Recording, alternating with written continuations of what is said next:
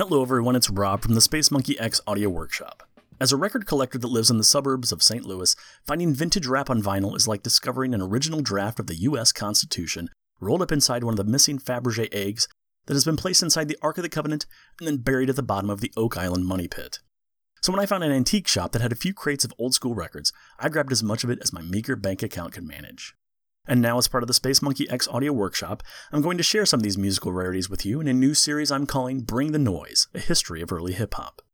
Over the course of the series, I'll go through my records in chronological order and look at the stories behind some of the innovators and influencers who have helped make hip hop culture such an enduring part of the American identity for nearly 50 years. But before we can get to the records, we have to tell the story of the birth of hip hop, and we can't tell the story of hip hop without first telling the story of New York City in the 1970s.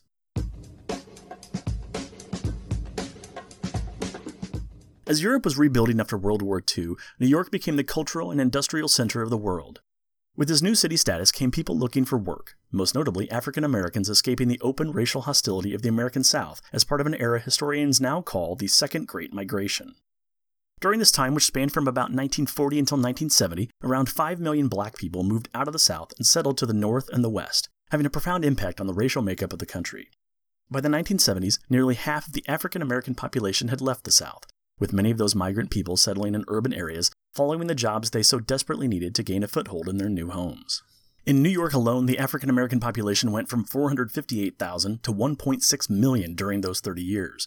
In direct response to that increase, the white population went from 92% of the populace, or 6.8 million, down to only 63%, or 4.9 million people. This is now better known as white flight, where Caucasian blue collar workers begin moving out of the city proper and into the surrounding suburbs as non whites move into their neighborhood.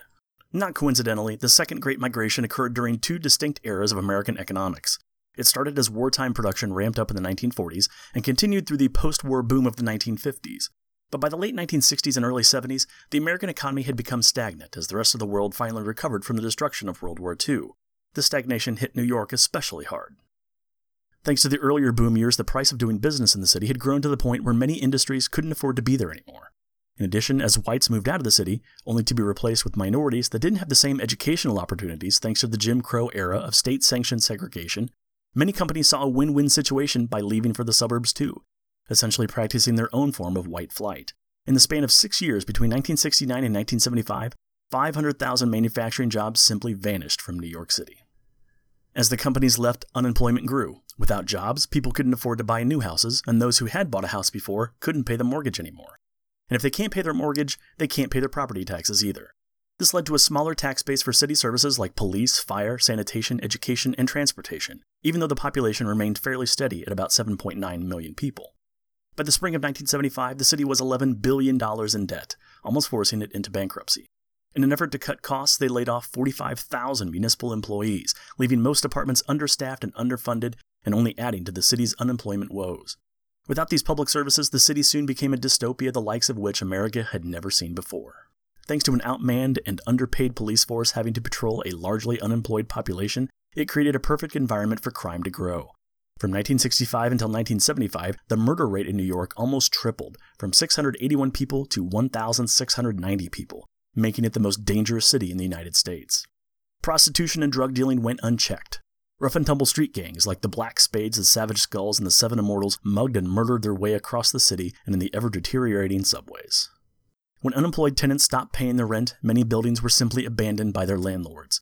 At one point, there were 11,000 empty buildings across the city, so arson became the crime du jour as landlords paid street gangs to set fire to these derelict properties, just so the landlord could collect the insurance payout. Due to cutbacks in the fire department, with 26 fire stations closing in 1975 alone, many of these buildings were left to burn to the ground. Garbage began piling up on the street to the tune of 48,000 tons over the course of only two days when sanitation workers went on a brief strike over the massive layoffs. Central Park became a wasteland of bare dirt and dry fountains as the Parks Department staff was cut by 50% and its budget slashed from 24 million to 5 million in the span of one year. 7,000 teachers lost their jobs, causing additional stress on an already strained public education system, leading to a 53.1% high school dropout rate by 1976. Long story short, life was pretty bad in New York City, and it was even worse in lower income boroughs like the Bronx. So it's no surprise that many young people were looking for an outlet, an escape. But with no money to get into exclusive dance clubs like the infamous Studio 54, This gave rise to house parties, where, for a small cover charge, a person could dance the night away and try to block out the world around them, even for just a few hours.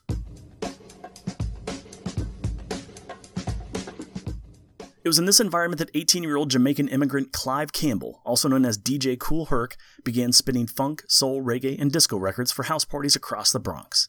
His sound system was legendary, as he was one of the few DJs in the neighborhood that used two turntables, allowing him to play one record while queuing up a second. By mixing the ending of the first song into the beginning of the second song, he was able to avoid a long pause in between, keeping people on the dance floor so the party never really stopped.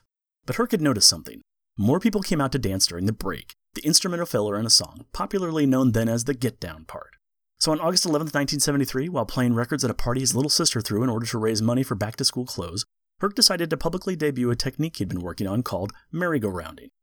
The cover charge to the party in the rec room at the high rise apartment building located at 1520 Sedgwick Avenue was only 50 cents for guys and 25 cents for the ladies, but it was a small price to pay for a front row seat to history. Similar to mixing the beginning and ending of two songs together, merry-go-rounding mixed two breaks together. He noticed that the underlying drum beat to the break in James Brown's Give It Up and Turn It Loose was similar to the beat in Bongo Rock 73 by the Incredible Bongo Band. So when the end of the break in Give It Up and Turn It Loose came on, Herc mixed that beat with the one from Bongo Rock.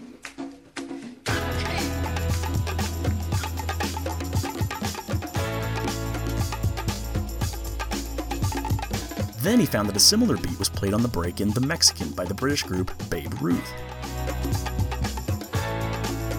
So when the bongo rock break was winding down, Herc mixed it into the Mexican.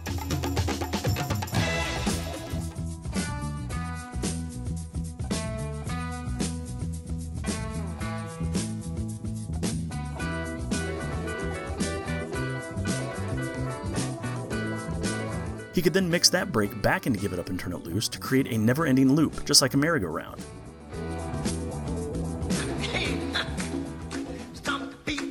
and thus an entire genre of music was born. Word of Herc's new sound spread, and soon he was playing to packed houses. In fact, his parties grew too big for the rec room at 1520 Sedgwick, so eventually they were forced to go outside to nearby public parks, where he'd plug his sound system into the streetlights for power. Hundreds of people would be drawn to the parks because of the raucous beats and dancing feet, helping to spread the legend of DJ Kool Herc throughout the five boroughs.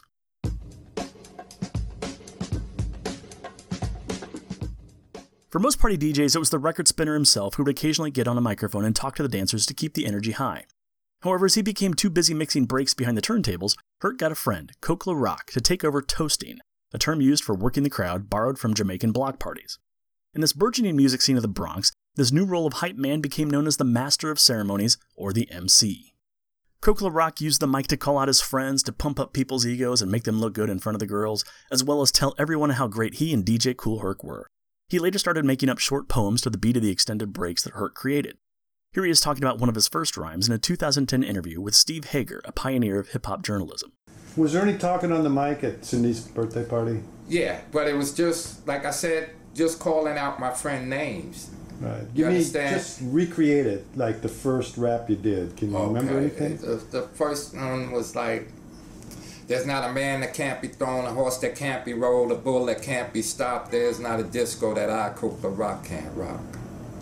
And I put the echo in the echo chamber. That's why you got Coke La Rock, rock, rock, cool DJ Herc and Coke La Rock. The series. Okay, so but at the very first party, you guys were rocking the echo and making rhymes. Yeah, yeah. But I was calling guys' names Right, out. right, right. I was saying like like my crew, my had Easy, my man. It would go like Easy Al, Skip from the joint, Norm Rockwell, Mid Paradise, you know, cats names, and I would tell you go move your car. Like Easy Al, you double parking me. Go move your town's car. And we like 15, 16. So you'd be like, all right, I'm gonna move my car. So the girls be like, ooh, he got a car. You ain't got no car out there, you know. And my man, Money Bill, Dollar Bill, you know, I used to say he had a million dollars, he ain't have 50 cents, you know. So that's all it was. It was hyping us up and laugh and dance and talk.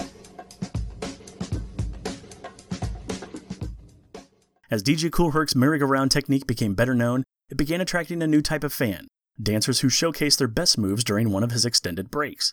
Because they preferred to dance in the breaks, Herc called them breakers, which he later evolved to B-boys and B-girls. The media would eventually dub this new style breakdancing. With Herc behind the turntables, Coke La Rock on the mic, and breakers out in the crowd, A Kool Herc gig became less a simple dance party and more a theatrical show. To that end, Herc combined these elements into a traveling troupe of performers, along with his monster sound system known as the Herculords, named as an homage to the sci fi Hanna-Barbera cartoon TV show from the 1960s, The Herculoids.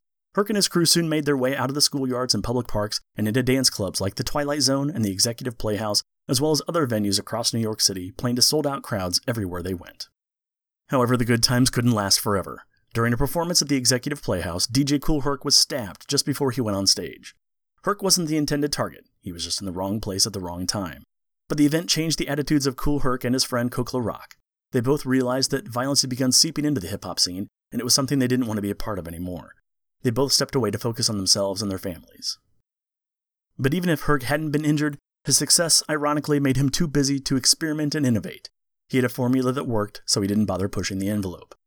Meanwhile, performers inspired by DJ Kool Herc and Coke Rock were exploring this new musical genre in order to develop their own styles into more complex and more fully realized forms of expression.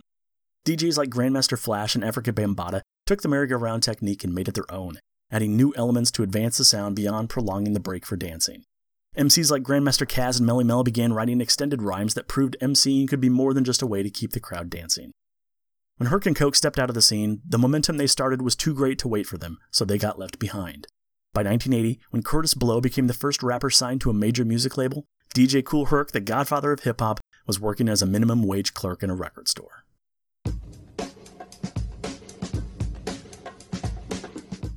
DJ Kool Herc and Coke Rock might have created hip hop, but they were never able to fully capitalize on their invention. Neither produced a single record during their heyday and would mostly be forgotten today were it not for the efforts of historians and reverential artists who refused to let their influence fade. In the 1990s, as mainstream rap music was entering its second decade, Herc's legacy began to be reevaluated and appreciated by contemporary artists. He was even asked to record a spoken word piece on the last solo album of Terminator X, the DJ for the rap group Public Enemy, marking Herc's first time on a record. I like that sound y'all put down a lot, but hip hop is worldwide now. And all who's knocking it, keep on knocking it. So if you're gonna think about us, we're not thinking about you. It's good enough for me. Rock on, New York City. DJ Kool Herc, the godfather of hip hop. And out of here. Despite some health problems in the 2000s, DJ Kool Herc is still kicking and is still a Bronx based DJ working the club circuit today. In 2007, the New York State Office of Parks, Recreation, and Historic Preservation declared that 1520 Sedgwick Avenue would be eligible for preservation as an historic site. However, that status was repealed in 2008 when wealthy developers wanted to rezone the property as high rent apartments. Oddly, thanks to the housing bubble that burst that same year, the property fell into foreclosure and was eventually sold to a collective called the Workforce Housing Advisors, who are dedicated to keeping the building available to low and middle income residents. Since then, the birthplace of hip hop now has a new address, when in 2016, Mayor Bill de Blasio declared that part of Sedgwick Avenue be renamed to Hip Hop Boulevard, proving that the Bronx is nothing if not proud of its hip hop roots. The work of DJ Kool Herc and Coke La Rock is just the spark that set off a musical revolution. There's a whole lot more to the story of early hip hop that we'll be going through using my record collection as a guide. And on the next Bring the Noise, we'll look at the first mainstream success of hip hop, the first record that introduced the world to this new form of music, as well as a culture that would eventually span the globe. Thanks for checking out this episode of Bring the Noise, presented by the Space Monkey X Audio Workshop. Be sure to subscribe on iTunes or wherever you get your podcasts. You can follow the show on Twitter at SMX Audio, where I'll be sending out old school hip hop photos, YouTube links, articles, and show updates from time to time. And if you like what you hear, please head over to iTunes and leave a review. It would really help. Until next time, this has been your host, Rob Lamley, for Bring the Noise, a history of early hip hop.